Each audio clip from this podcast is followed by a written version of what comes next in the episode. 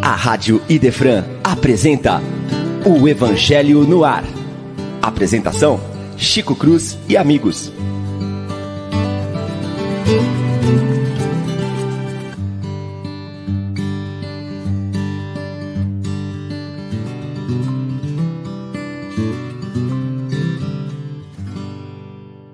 Muito bom dia, pesados e queridos amigos que reiniciam conosco o estudo do Evangelho segundo o Espiritismo, aqui pela Rádio Idefran, a mais amada, querida rádio dos nossos corações.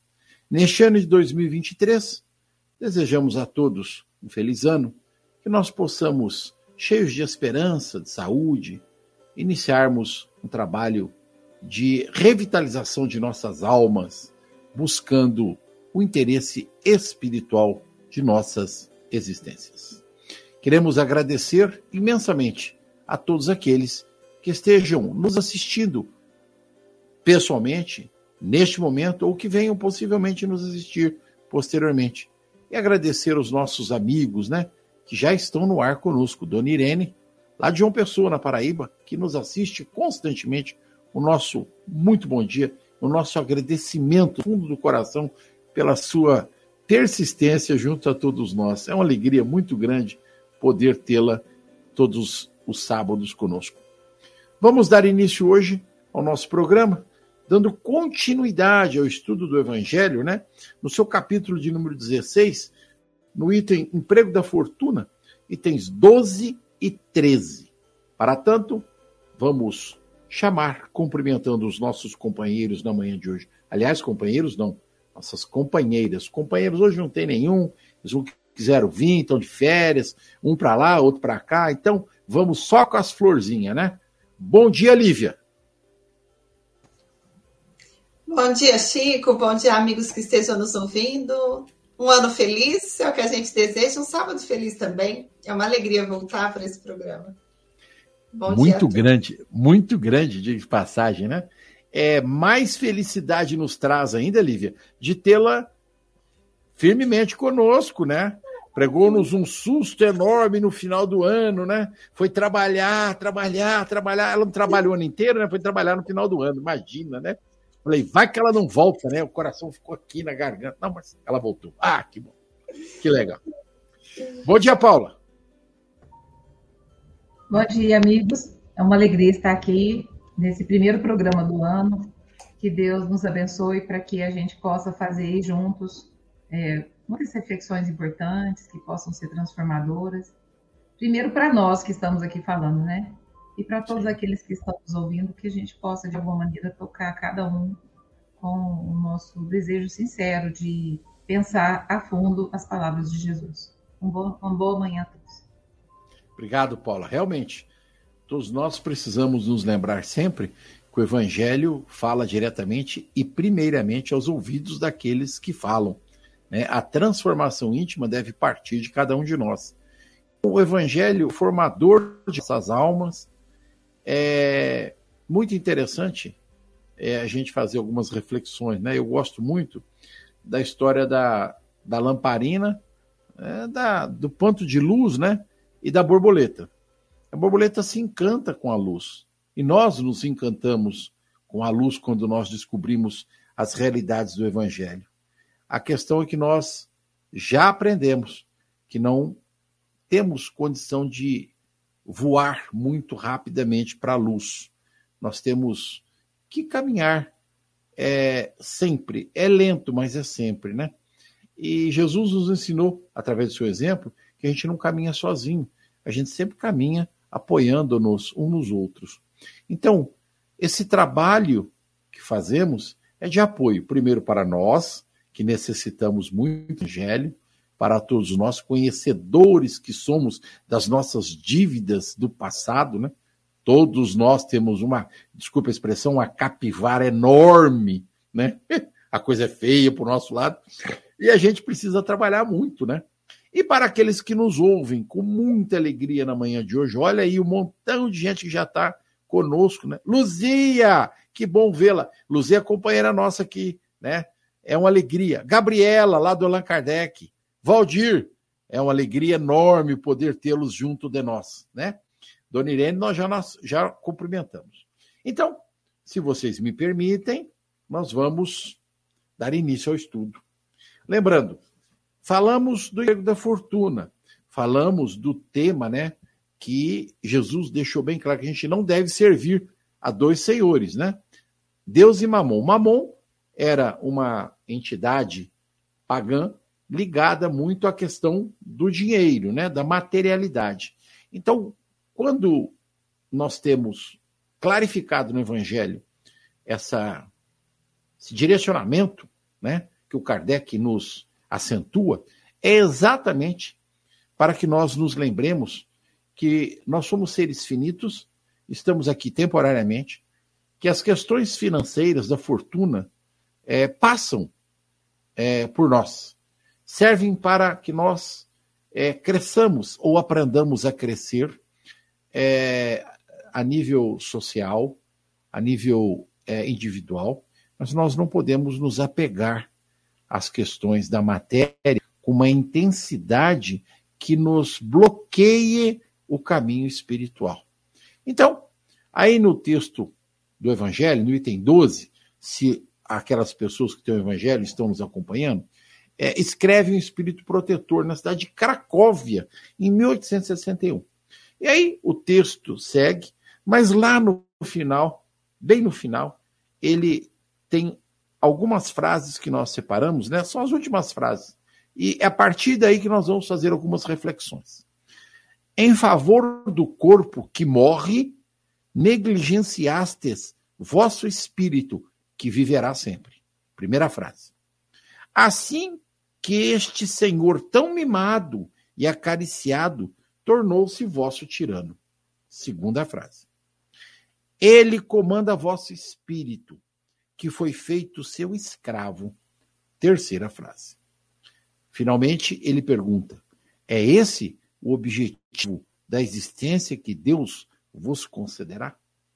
Ou vos considera? E aí vale a pena a gente pensar né, em todas. O corpo não pode se tornar de forma alguma, tirano de nossas almas. Nós não podemos deixar que a materialidade toma, tome conta dos objetivos maiores, das metas do espírito quando reencarnado, e nós já sabemos disso. Nós somos espíritas e acreditamos no processo da lei da causa e do efeito, do livre-arbítrio, da reencarnação. Eu friso sempre muito isso para lembrar a todos que quaisquer coisas que aconteçam em nossa existência, o espírita deve sempre se lembrar disso e deve pontuar dos dois lados, tanto da questão material quanto espiritual. Porque nos é afeto esse conhecimento. Nós já sabemos que ele existe. Então, existe um problema na vida de alguém? Reconheçamos a dificuldade individual do indivíduo no campo material mas não nos esqueçamos que ele é um espírito eterno e ele traz essas dificuldades inerentes à sua alma, gravadas no perispírito de outras reencarnações. Então nós precisamos sempre estarmos extremamente atentos a isso. Então, por conta desse pequeno movimento, né? Vamos aos comentários das amigas. Queridas amigas. Lívia, fique à vontade.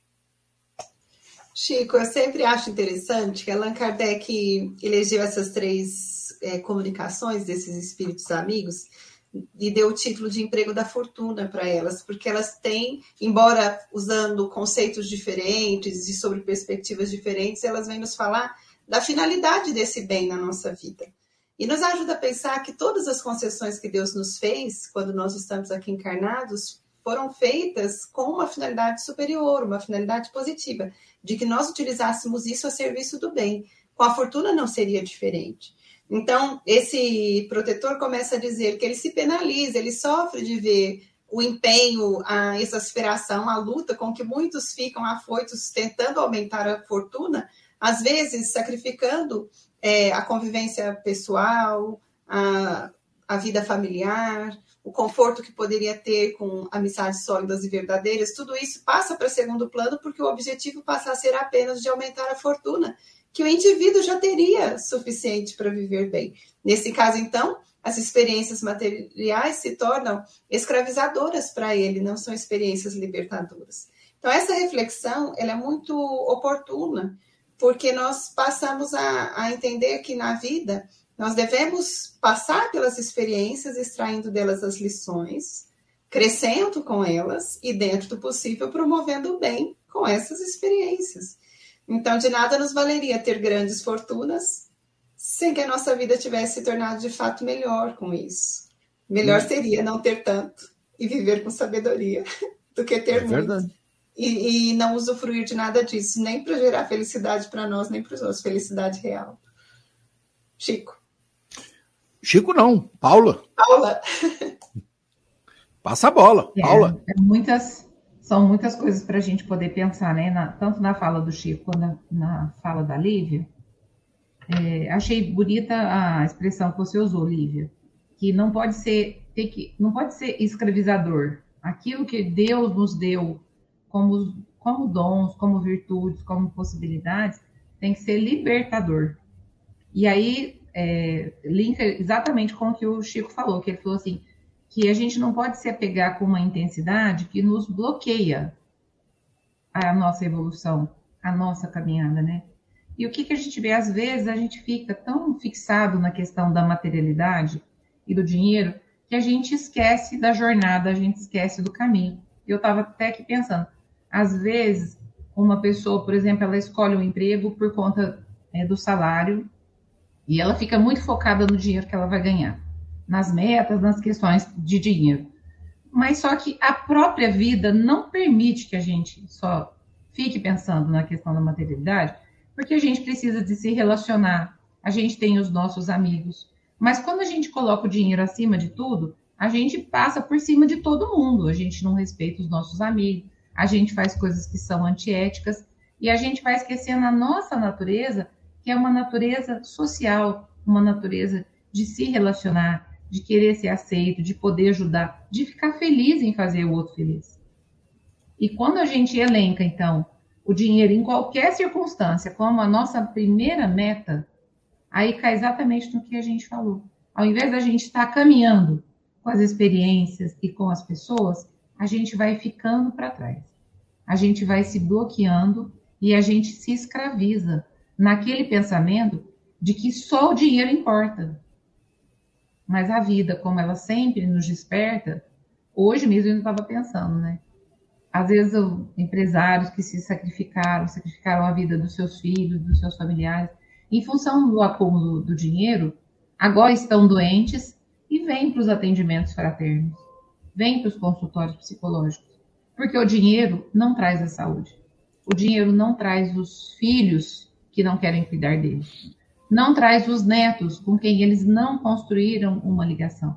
E aí o dinheiro está lá, todo aquele dinheiro, e um grande vazio no coração da pessoa, porque ela tem tudo que é material, mas aquilo para ela perde o significado. Então a vida vem nos apresentando é, sempre experiências da gente ver, nossa, realmente o dinheiro não compra saúde. Realmente o dinheiro não compra amizade. É, e pelo contrário, né? Às vezes a gente tem amigos assim que são muito bem sucedidos, que estão com o carro muito bonito, e fala assim: agora eu fico em dúvida se as meninas, se os meninos estão comigo por causa do meu carro ou por causa de mim. Então, se a pessoa já não tem selecionado aqueles grupos de pessoas que, que nos amam, que nos aceitam por amizade, a pessoa fica estanque ali naquele momento, na dúvida, sem poder usufruir, como a Lívia falou. O dinheiro é para quê? Ele é, pra, ele é, ele é um bem para a gente poder usar a nosso serviço. Não é a gente que vive a serviço do dinheiro. O dinheiro tem que estar a nosso serviço. A serviço do quê? Do bem e da vida e da alegria. O dinheiro tem que estar a serviço do bem, da alegria e da vida. Se o dinheiro ele é só motivo de preocupação, de que eu nunca, nunca, nunca tá bom demais, é, eu nunca estou satisfeito, nunca estou satisfeito, eu nunca estou satisfeito, eu ia começar a pensar: será que é isso mesmo que vai me satisfazer? Talvez eu possa usar como alvo, como objetivo, alguma coisa a mais. Porque, como o Chico falou, é por passo, né, Chico? A gente não dá um salto, a gente vai nos processos. E às vezes a pessoa tem que ir entendendo que esse processo de mudar o foco dela de vida, do dinheiro para os relacionamentos, ela também ela vai entendendo se ela se permitir, porque a vida ela traz mensagem. Ela traz uma fala, ela traz um filme, ela traz um livro, ela traz um, um conselho, uma frase na internet que a gente lê. Para quê? Para que a luz possa ir entrando dentro de nós devagar, né, Chico? Como você falou. É. Porque não adianta você ir lá e falar para a pessoa, o dinheiro não é nada, não. A vida vai iluminando a gente devagar, para a gente dar o passo que a gente precisa para poder ver a luz como ela é mesmo, sem nos cegar, né, Chico? É, você está fazendo uma colocação, né? A gente. Só lembrar que lá no capítulo 9 do Livro dos Espíritos, Lei da Igualdade, né? Começa no, no, na pergunta 803 e vai mais ou menos até a pergunta 820, qualquer coisa. É, nesse capítulo o, o, do Livro dos Espíritos, o Kardec fala sobre igualdade da fortuna, da riqueza, dos bens materiais. E lá ele mostra claro para nós que lidar com dinheiro é uma questão de aprendizado de todos nós, porque lidar com bem material é lidar com materialidade, né? lidar com dinheiro é lidar com materialidade. Então, nós não podemos nos eximir de viver as nossas existências materiais, porque nós necessitamos disso.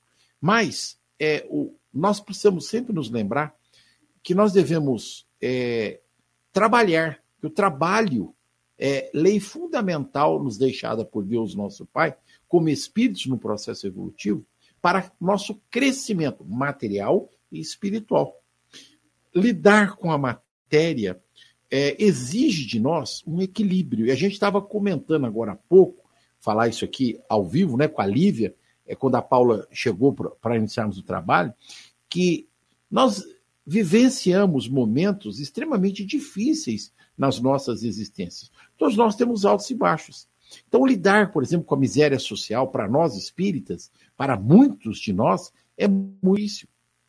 Porque a gente sabe que aquele indivíduo que está passando aquele momento social miserável é porque ele tem uma relação do passado com a lei da reencarnação, mas que a nós que não estamos passando esse momento agora, nos compete por é, aprendizado espiritual que nós devemos servir, que nós devemos amparar, que nós devemos ajudar. É, eu faço uma correlação, a Lívia vai me ajudar nisso, a Paula também. É, quando a gente tem a condição de professor, nós temos crianças. Então, o professor ajuda a criança a refletir, a pensar, a estudar, a crescer. Quando nós temos uma situação social boa, financeiramente boa, por conta do nosso trabalho, nosso estudo, aquilo que nós conseguimos, nós temos a obrigação moral de auxiliar aos nossos irmãos que estão passando materialmente por aquela situação, por uma, claro, por um desacerto da lei de causa e efeito lá no passado, mas que nessa existência nós podemos fazer algo em benefício deles. Jesus nos ensinou que é para estes pequeninos que deveis trabalhar né? São para essas pessoas. Então, as questões sociais citadas aqui no item 12 do Evangelho, que nos chama a atenção é: olha, atenção, não seja egoísta, não seja vaidoso, não acumule riqueza. Porque de nada vai te adiantar, porque você pode ter dinheiro hoje, mas você está desencarnado. Do que, que o enriquecimento material vai te servir? Para nada. Então, viva de tal maneira que você usufrua dos bens materiais, mas você também possa distribuir de alguma maneira aquilo que está em excesso na sua mesa. E quando a gente fala em mesa, a gente tem que pensar no bolso, né? Não adianta eu querer acumular, como diz uh, uh, as muitas lições que nós temos no Evangelho, né? É, se acumula num dia, no outro você está desencarnado. E vai ficar aí. Não é assim, Lívia? É verdade, Chico. Enquanto você e a Paula falava, eu pensava que a doutrina espírita de Jesus, na sabedoria que eles nos trazem de entendimento da vida, não condenam a, fortuna. É. Eles nos ensinam a usá-la corretamente. Nicodemos. Essa, é, Nicodemos, eles são Nicodemos. Que é sempre o bom uso né? Um, um, uso consciente, um uso saudável, um uso libertador, como a Paula falou. E você falava assim, de que um dia se tem, no outro pode não ter, né? Eu me lembrei, tem uma página de Neil Lúcio muito bonita, está no livro Jesus no Lar, se chama Lição do Essencial, que é um diálogo de Jesus com os discípulos, falando exatamente disso, que às vezes o homem se afadiga na conquista de bens, imaginando que isso é felicidade. E de repente os bens escapam das suas mãos e ele vê que a felicidade não era realmente isso. A felicidade às vezes vai estar assentada em outras bases. E ele narra uma história para os discípulos que é interessante, que havia uma mulher romana muito rica que viajou pegou uma embarcação de Esmirna para é, Alexandria e em determinado momento a embarcação ela vai bater num, ali em alto mar nos corais e quando ela se vende começa a ter um naufrágio todo mundo tem que sair da embarcação mas quando a mulher adentra a embarcação ela chama a atenção de todo mundo porque ela tinha muitas joias e ela trazia um filhinho com ela né e as pessoas ficavam imaginando que ela vivia em torno disso, só dessas joias, dessa beleza do tesouro que ela tinha levado. E quando todo mundo tem que deixar a embarcação, ela corre, pega o filho e um pacote na mão, pega o bote e vai para a margem e todo mundo fala, mas como que ela teve coragem, né? De ainda numa situação dessa, pegar as joias dela, as coisas mais preciosas dela. Quem ia pensar nisso nessa hora? Então, o julgamento das pessoas era muito grande em torno da atitude dela. Mas quando ela já está em terra firme, ela, as pessoas perguntam, mas o que, que você trouxe nesse pacote? Ela falou assim, ela abre o pacote e vai compartilhar com os outros alguns figos que ela tinha trazido. Ah, mas não eram joias? Ela falou, não. Porque quando eu vi que eu não podia ficar na embarcação, eu peguei comigo o que era mais precioso para mim, que era meu filho. Assegurei a minha vida e o que era mais útil para todos nós, alguns figos, até que o socorro viesse. Então, para ela, ela tinha os bens, mas ela não era escrava dos bens. Os outros não tinham os bens que ela tinha, mas eram escravos dos julgamentos, da, da noção imperfeita da vida. Então, às vezes, os bens passam pelas nossas mãos para depois ir para outras mãos, porque as experiências de crescimento são assim. O importante é o que nós fazemos enquanto nós estamos com oportunidades mais é, felizes, o que nós fazemos quando os dias são difíceis? Como nós passamos por essas experiências? Como nós crescemos com essas experiências? Né? Será que nós seríamos capazes, numa hora como essa, de reter conosco só os figos, ou seja, só o que é mais útil, e deixar o resto para lá? Ou a gente ficaria preso a, a essas exterioridades? É uma história linda. Aqui eu enxuguei ela, mas vale a pena ler. A lição do essencial, no livro Jesus no Lar. Olivia, deixa eu, Paulinho, antes de você assumir, eu sei que você vai falar, deixa eu só fazer um comentáriozinho rápido aqui. Olivia, você fez um, uma. Você entrou assim, de raspão numa reflexão que a gente não pode deixar de, de fazer. Quando nós falamos em bens materiais, nós precisamos também pensar que parte daquilo que nós vivenciamos, que nós pensamos, que nós é, temos dentro de nós, é, é essencial no, no entendimento e nas relações que nós é, acabamos criando na nossa rede social.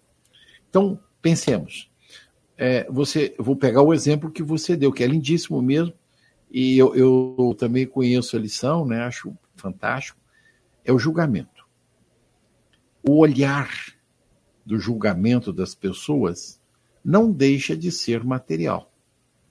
Você veja que o julgamento que fizeram neste caso foi: ela se preocupou com as joias. Mas ninguém imaginou, ninguém pensou que aquela mulher riquíssima desse atenção também aos outros. Porque ao salvar o filho, ela pensou no seu bem mais precioso que Deus havia lhe dado. Mas, ao buscar os figos, ela pensou nos outros. Não foi só nela, não foi só no filho. Ela pensou também no servir ao próximo. Então, nesse processo de materialidade com a qual nós vivemos, e aí eu vou me reportar à fala anterior, nós não devemos amealhar só para nós. Nós precisamos sempre nos lembrar que existência vem, existência vai, a lei do retorno é inexorável para todos nós. Aquilo que fazemos aqui em benefício do próximo, poderemos receber novamente. Eu disse em benefício, mas nós sabemos que aquilo de mal também voltará para nós de alguma maneira. Nós nos corrigiremos dos erros cometidos. Então, nessa existência, aprendamos a fazer o nosso melhor em benefício do próximo, porque a lei vai nos, lá na frente, nos mostrar se nós acertamos ou erramos nesse processo. Então, refletir que materialmente nós precisamos, nós temos necessidade de servir, é essencial para o nosso crescimento espiritual. Paulo.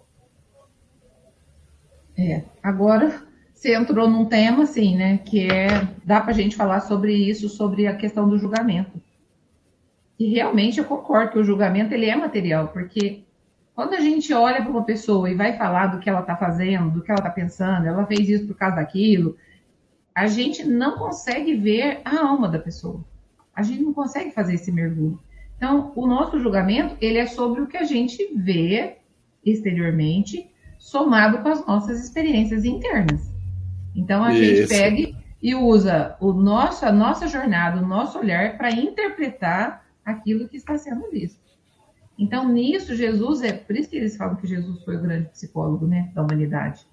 Porque Jesus Sim. conseguia enxergar muito além dos fatos, porque ele era iluminado pela, pelo próprio amor e pela certeza que ele tinha que os nossos corações são corações destinados à, né, à angelitude, à perfeição, né?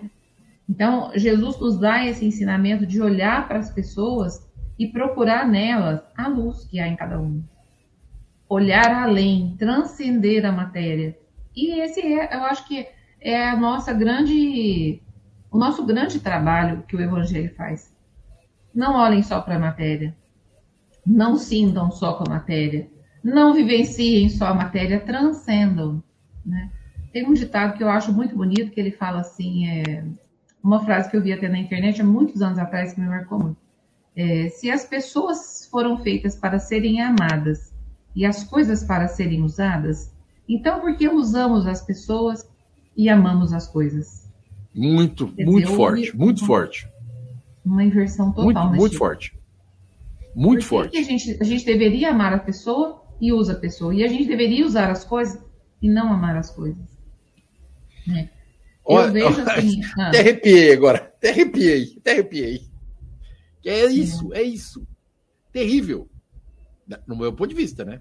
E não querendo cortar o seu pensamento, a gente para para pensar. Gente, os seres humanos são exatamente isso que você falou. É assustador. Ainda estamos neste nível. Ah, nós queremos um mundo de regeneração. De que maneira, se nós não aprendemos a amar, valorizar as pessoas, se a gente faz julgamento delas por conta de coisas materiais pequenininhas? quando nós deveríamos abrir os nossos corações, as nossas mentes e acolher as pessoas como elas são, como elas pensam, porque Jesus faz isso conosco há dois mil anos ou mais. Quem somos nós para cobrar atitudes diferenciadas dessa ou daquela pessoa se nós ainda não conseguimos nem estagiar no mundo de regeneração? Difícil. Você não acha? Difícil isso. E, ó, e a gente que trabalha assim com essa questão da terminalidade, quantas pessoas eu vejo, eu não sei se essa geração será assim, mas eu vejo uma geração passada de pessoas mais idosas que sofreram infâncias muito carentes, que tiveram muitas dificuldades financeiras. Quando elas vão se aproximando da morte, elas não conseguem gastar o dinheiro com elas. Às vezes a gente fala, olha, usa o dinheiro, tá no banco para você ter o seu conforto. A pessoa fala, não, eu vou guardar para quando eu precisar. A gente pensa, mas a pessoa está no fio, está no fio da navalha, é a última andada que ela vai dar, e a pessoa fala, não vou gastar, eu não quero gastar. E aí é, é a fala nossa do começo, né? A pessoa fica impedida, em vez de servir a ela, ela está servindo dia. E em vez de amar-se, né? Falar, nossa, eu trabalhei tanto, agora eu estou num momento.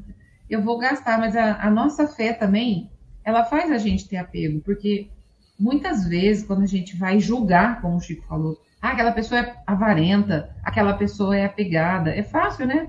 A, a superfície é essa, é avareza. A gente não percebe que por trás disso está o medo.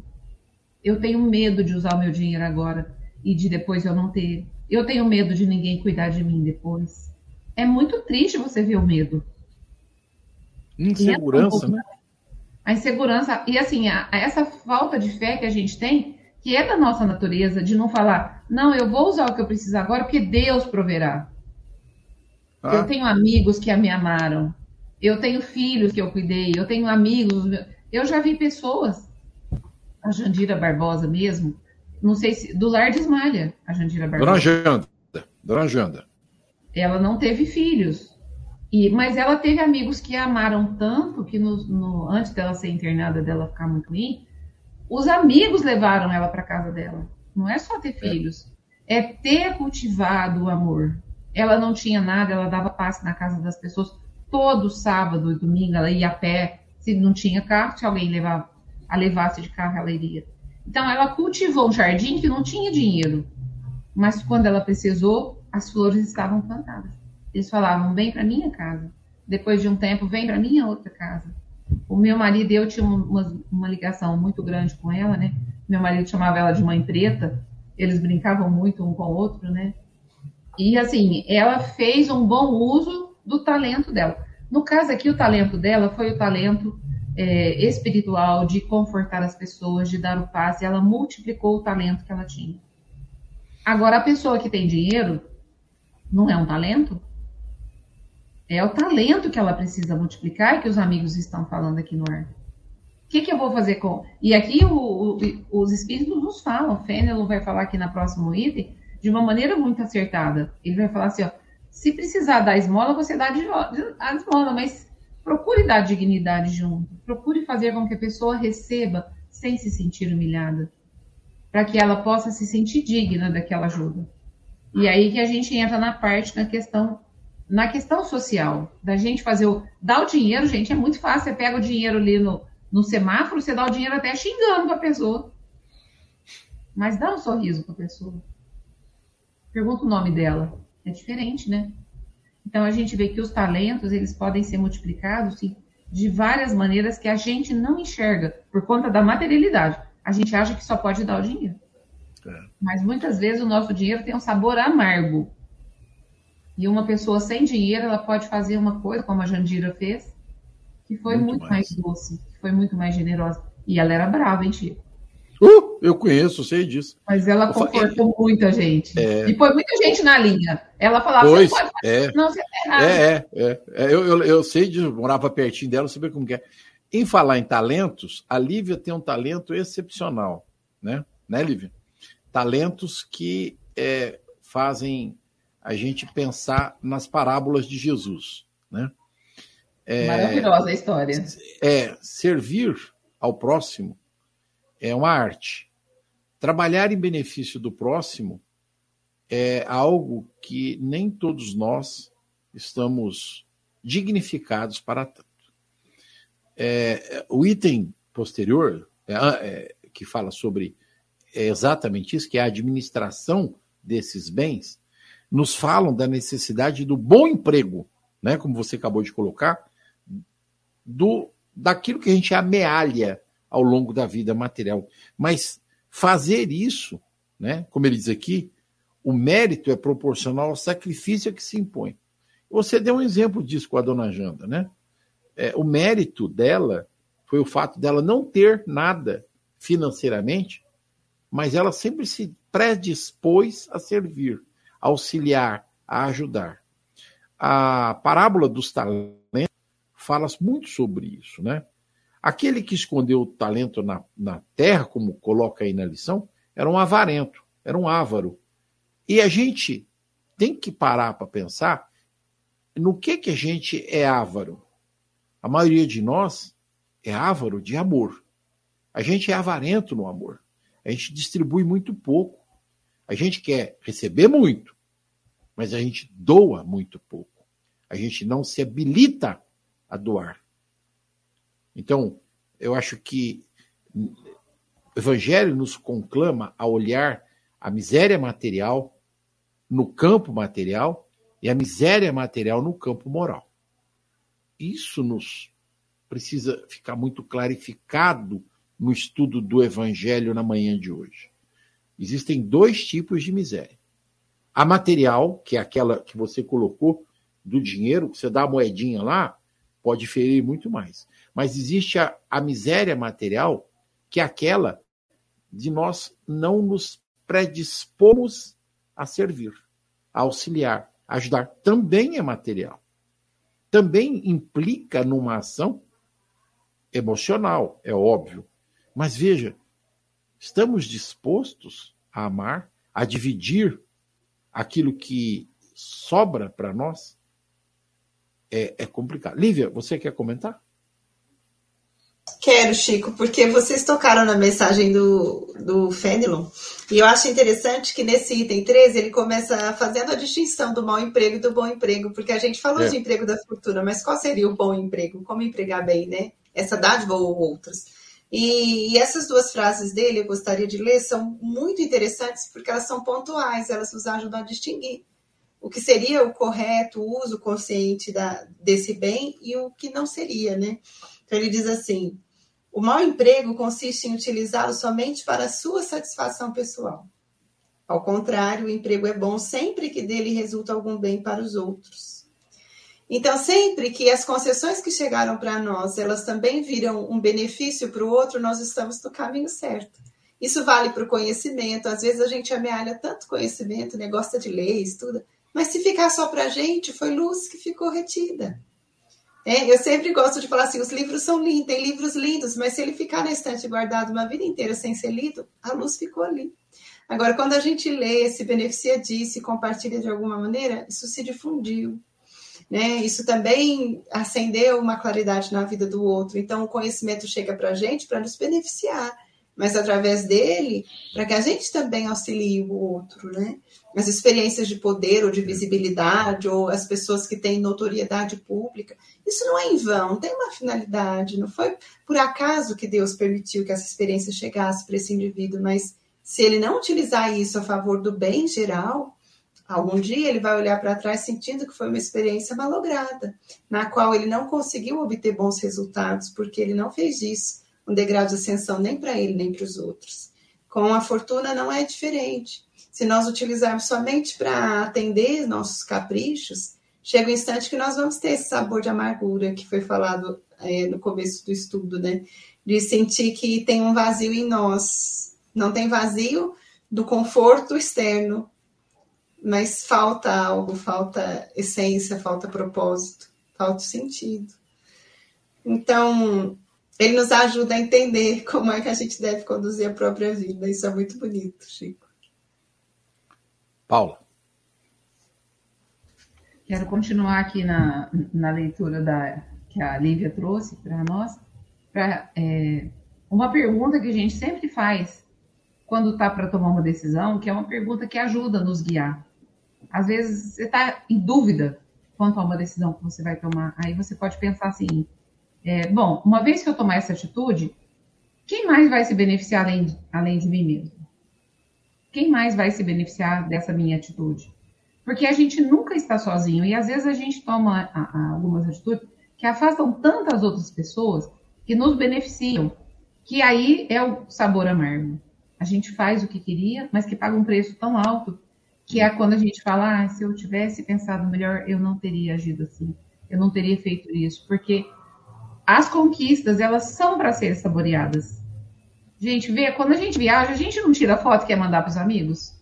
É. A gente fala, nossa, eu queria que eu queria que meu filho tivesse, que a minha filha tivesse aqui comigo. Eu queria que tivesse tal. A gente quer compartilhar as coisas boas. E o dinheiro, gente, o dinheiro, a inteligência, como a Lívia falou, é, o conhecimento, seja de qualquer área, a possibilidade de dar um passe, de dar um reiki, é, a gente tem esse impulso de compartilhar. E quando a gente é, vai retendo a luz, né, usando a, a, expressão da Lívia, a gente vai adoecendo. Porque não é só que, né, a candeia, né, quando a candeia ela tá debaixo do alqueire, fica todo mundo no escuro. Mas uma vela, ainda que pequenina, pode estar muito escuro, que aquela vela faz a diferença. Não, é, é, é nisso aqui que ele está propondo para a gente. Pensar em alguém mais. Quem mais está se beneficiando da minha é, eu já falei isso, às vezes a pessoa tem dinheiro e a situação dela é tão triste que você vê os filhos desejando que ela morra. E às vezes a pessoa fala, não, É, fala, não, mas você vem de família, não, mas eu não sou rico. Meus pais são ricos. Quando eles morrerem, eu vou ser rico. Então, assim, você vê que a, ali o vínculo está muito fragilizado. Tanto os pais ou os avós não veem a necessidade dos filhos, quanto os filhos eles sentem que têm direito e não tentam construir o próprio caminho, não fica querendo, né, usufruir ali daquele bem, aí vai se quebrando, porque ele não está sendo construído um laço de amor.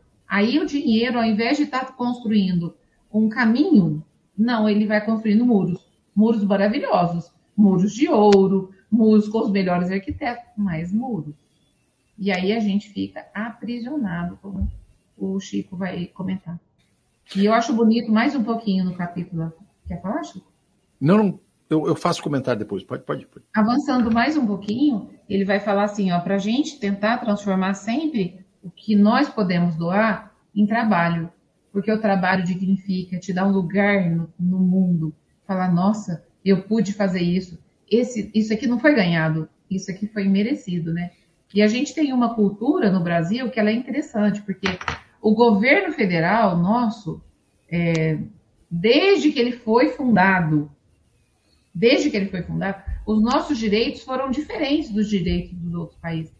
Porque nos outros países, a pessoa ela tinha direito a, a participar da vida política, ela tinha direito a ter a vida social dela, e aí ela adquiriu o direito na propriedade. Aqui no Brasil, ela foi diferente. O direito para o voto, por exemplo, das mulheres, ele foi muito tardio. O direito de participar nas coisas da sociedade foi muito tardio. Então, os nossos governos anteriores davam as coisas, eram. É, é como se fossem compassivos, mas não eram compassivos. Era uma maneira de estar tá, é, dominando as pessoas através do quê? Não, eu vou dar, eu vou dar o dinheiro e não dar a condição. Então, a gente é uma sociedade que está construindo esse pensamento de que todo mundo tem direito ao trabalho e à dignidade. Todo mundo tem direito à, à vida, a ser alimentado, a instrução. Mas não é só o direito do básico. Ser, ter uma vida digna é parte do básico. Ter um emprego é parte do básico que a gente talvez esteja caminhando. Ele está falando aqui, ó, no, no, no primeiro parágrafo ainda. O trabalho desenvolve a inteligência, realça a dignidade do homem sempre confiante no, poder dizer que ganhou o pão que come, ao passo que a, a esmola humilha e degrada. E eu acho até que eu vou acrescentar aqui. Muitas vezes a esmola, da maneira como a, como a concebemos, acomoda a pessoa. Às vezes, né, igual o nosso trabalho que a gente tem lá no Avelina, no aeroporto, é um trabalho que tem. É, a gente não trabalha com criança, trabalha mais com adulto. Cursos: corte costura, design de sobrancelha, manicure, é, costura para homens. Então a gente tenta trabalhar nisso. Mas às vezes você vai na família e fala: Você não gostaria de alguém dos seus dez filhos fazer um curso lá? A pessoa responde: Não, a gente não tem capacidade.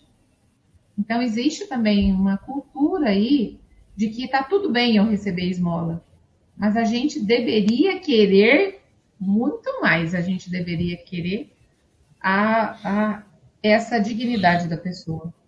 Na hora que o Chico falou, na outra fala dele, eu lembrei muito do lema da Revolução Francesa, que é igualdade, liberdade e fraternidade. Que todos nós somos iguais e nós temos o direito de ser livre para ajudar, para fazer o que a gente precisa. Ser livre não é só fazer o que a gente quer, mas é ser responsável com a sociedade e ser fraterno. Que Jesus traduziu numa só palavra, né? Caridade fazer aos outros o que você gostaria que você fizesse, está aí a igualdade, está aí a liberdade e a fraternidade. Eu... eu, posso agora, tá?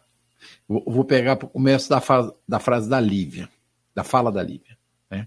Os muros construídos na materialidade normalmente acabam causando nas famílias aquilo que a gente já leu aí no livro dos Espíritos, né?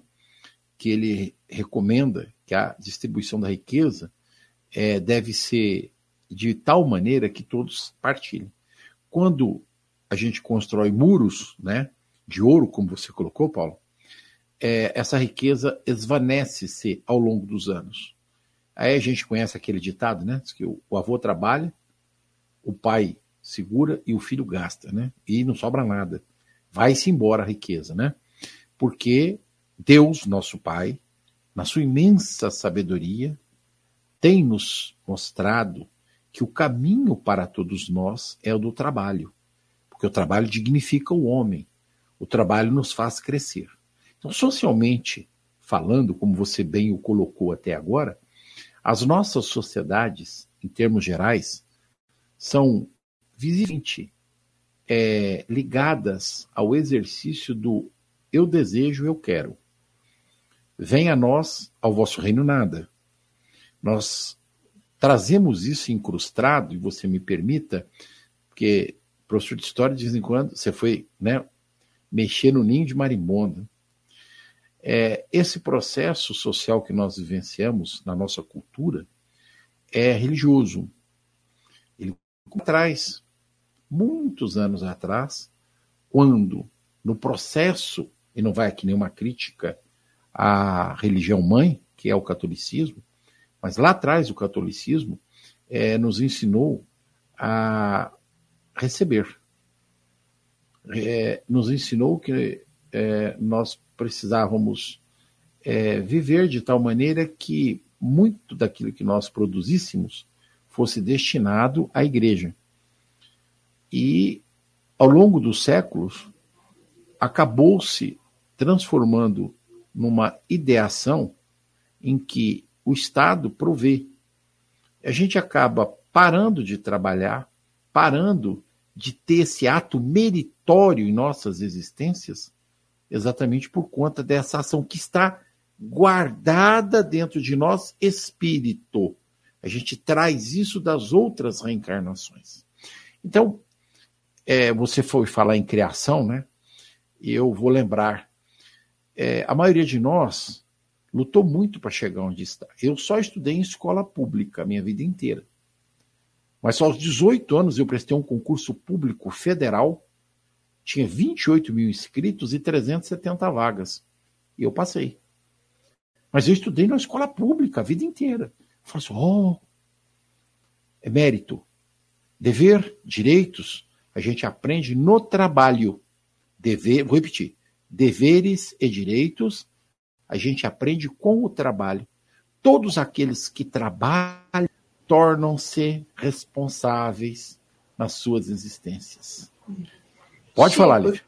Não, tem uma frase linda da Aline aqui que eu acho que tem muito a ver com o que você está dizendo. Ela escreveu: é tão gratificante quando temos um sonho e conseguimos realizá-lo com o nosso próprio esforço. Não tem dinheiro que pague. Não tem mesmo, Aline. Verdade. É muito bom é, reconhecer que a gente é capaz de fazer conquista, né? É um conceito lindo e tem a ver com o que você está falando, Chico.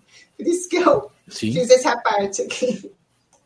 Muito bem colocado, de passagem. Das duas, da Lívia e da Aline.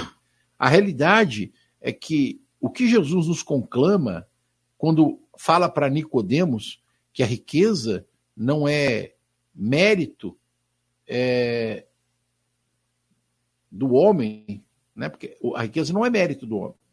A riqueza é o exercício do trabalho constante, o acumular essa riqueza é um momento de avareza. Vou repetir a sua fala, Paulo. Quantos idosos acumulam? A morte está ali, a morte do corpo físico está chegando. Ela não sabe o que ela faz.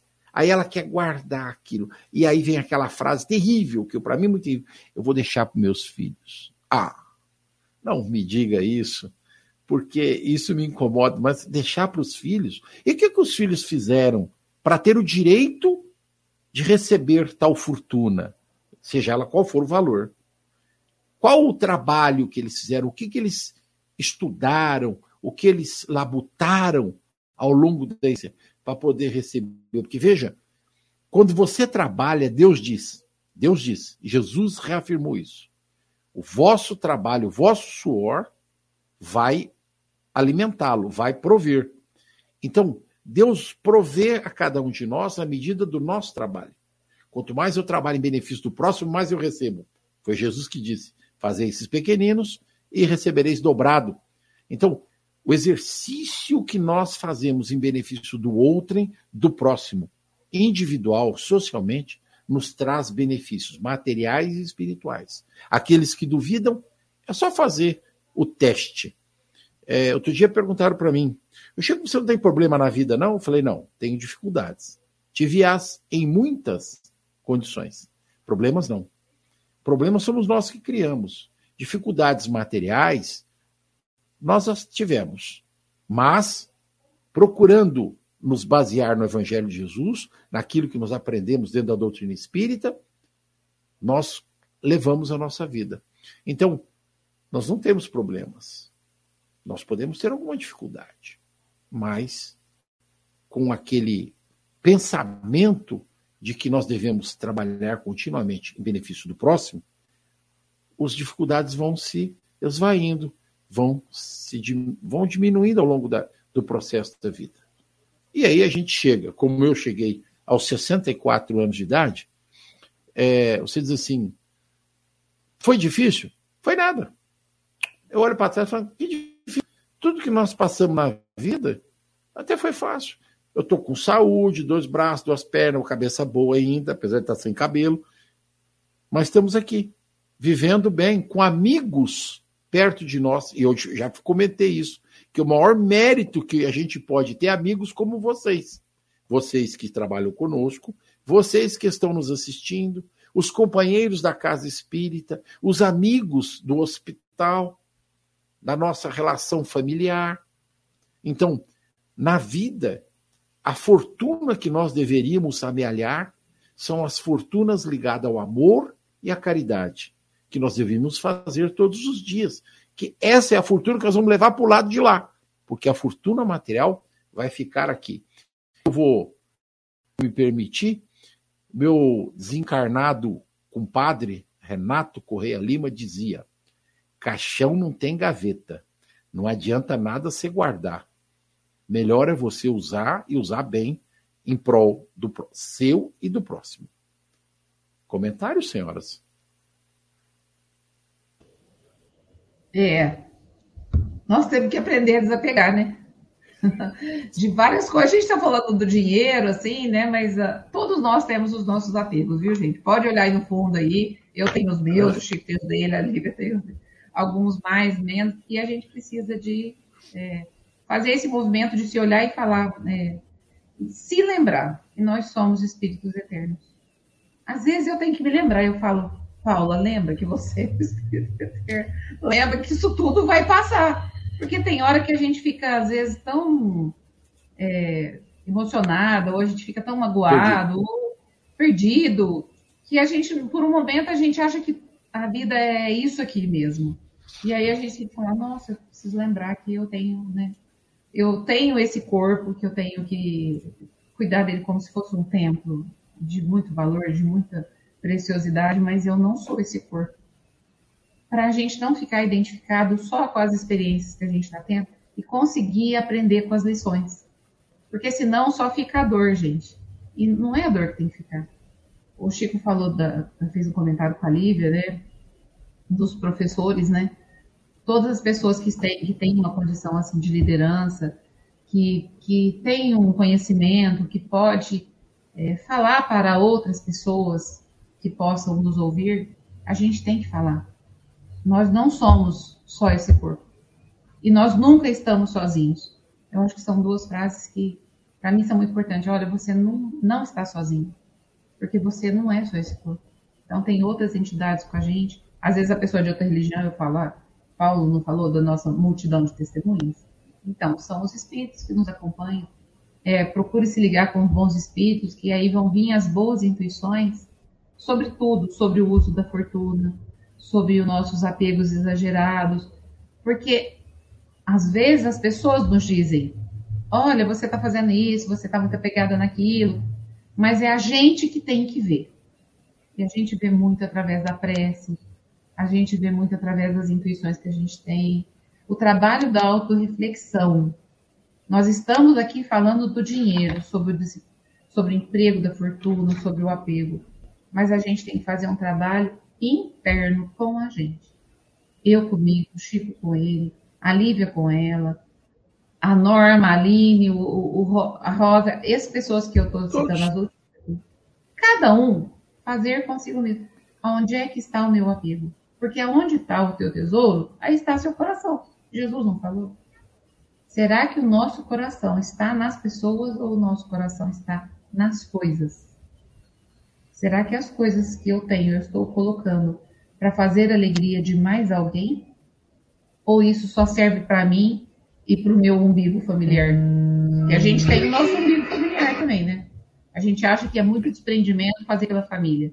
Será? Será que Jesus nos propôs ir além? Aproveite e despeça-se. Aproveite uma e despeça-se. voltar hoje é estar aqui com vocês pensando tantas coisas e pensando para mim. Vou sair bem pensativa desse desse programa de hoje. Assim, é, me questionando, né? Me trouxe uma, um trechinho do Casimiro Cunha que ele fala assim, ó, sobre a felicidade, né? Se indagássemos do Cristo como achar a felicidade? Jesus, de certo, nos diria: caridade, caridade. Então, que a gente tem esse lema aí nas nossas escolhas e nos nossos apegos. Um bom final de semana a todos. Assim seja. Obrigado. Lívia, seus comentários finais. Chico, quero agradecer os amigos que estiveram conosco. É uma alegria retornar ao programa. Teremos outros, né? Outros sábados, felizmente. E que Deus sempre nos dê essa oportunidade de crescer em conjunto, lado a lado, trocando experiências, ideias. Um excelente final de semana para todos e um ano muito feliz. É o que eu desejo. Lívia, muito obrigado, né? É, a sua volta ao programa sempre nos traz muitas alegrias e satisfação pessoal sou uma pessoa muito querida aos nossos corações. A Paula também, é porque a Paula, nesse final de ano, foi a mais presente entre nós, né? Não faltou e estava aí firme e forte, né? É, não dei nem lembrar... saudade, né? Vou começar é, a voltar né? para dar saudade. De jeito nenhum, você está proibida de faltar. Imagina. Queremos agradecer, né? A todos os nossos companheiros que estão junto conosco, né? Está uma listagem enorme. Muito, muito obrigado a todos pela audiência, pelo carinho que tem tido para com todos nós. O Leão está afastado porque está a trabalho. E o Will está operado em casa, né? O bonitão, para as fãs do Will, deixa bem claro, ele está passando muito bem, está em casa com a graça de Deus, curtindo o, a esposa e o filhão, né? O Gugu. Prezados e queridos amigos, na manhã de hoje, iniciando o ano de 2023, queremos deixar gravado no coração de todos a lição do Evangelho. Mérito de cada um de nós é o exercício do amor e da caridade. Aquilo que fazemos em benefício do nosso próximo, o faremos também para nós, mais cedo ou mais tarde, como foi comentado aqui. Ao acendermos um pequeno pulso em nossas existências, o fazemos por toda a eternidade. Então, aprendamos com o amigo de todos nós, Jesus, nosso divino mestre e farol de no nossas existências. Incessantemente, porque nos ensinou. E nós devemos amar constantemente, porque o exercício do amor em nossas vidas é o que nos levará aos braços do Cristo. Se não lembrarmos disso, com certeza dificilmente alcançaremos um mundo de regeneração. Que a paz do Cristo alcance os nossos corações, não só hoje, todos os dias da nossa existência. Um excelente e próspero ano de 2023, com muita saúde e muito amor no coração. Obrigado aos amigos da técnica que, com muito carinho, têm nos brindado todos os sábados neste programa. Boa semana a todos até o próximo encontro, sábado que vem. Muito obrigado.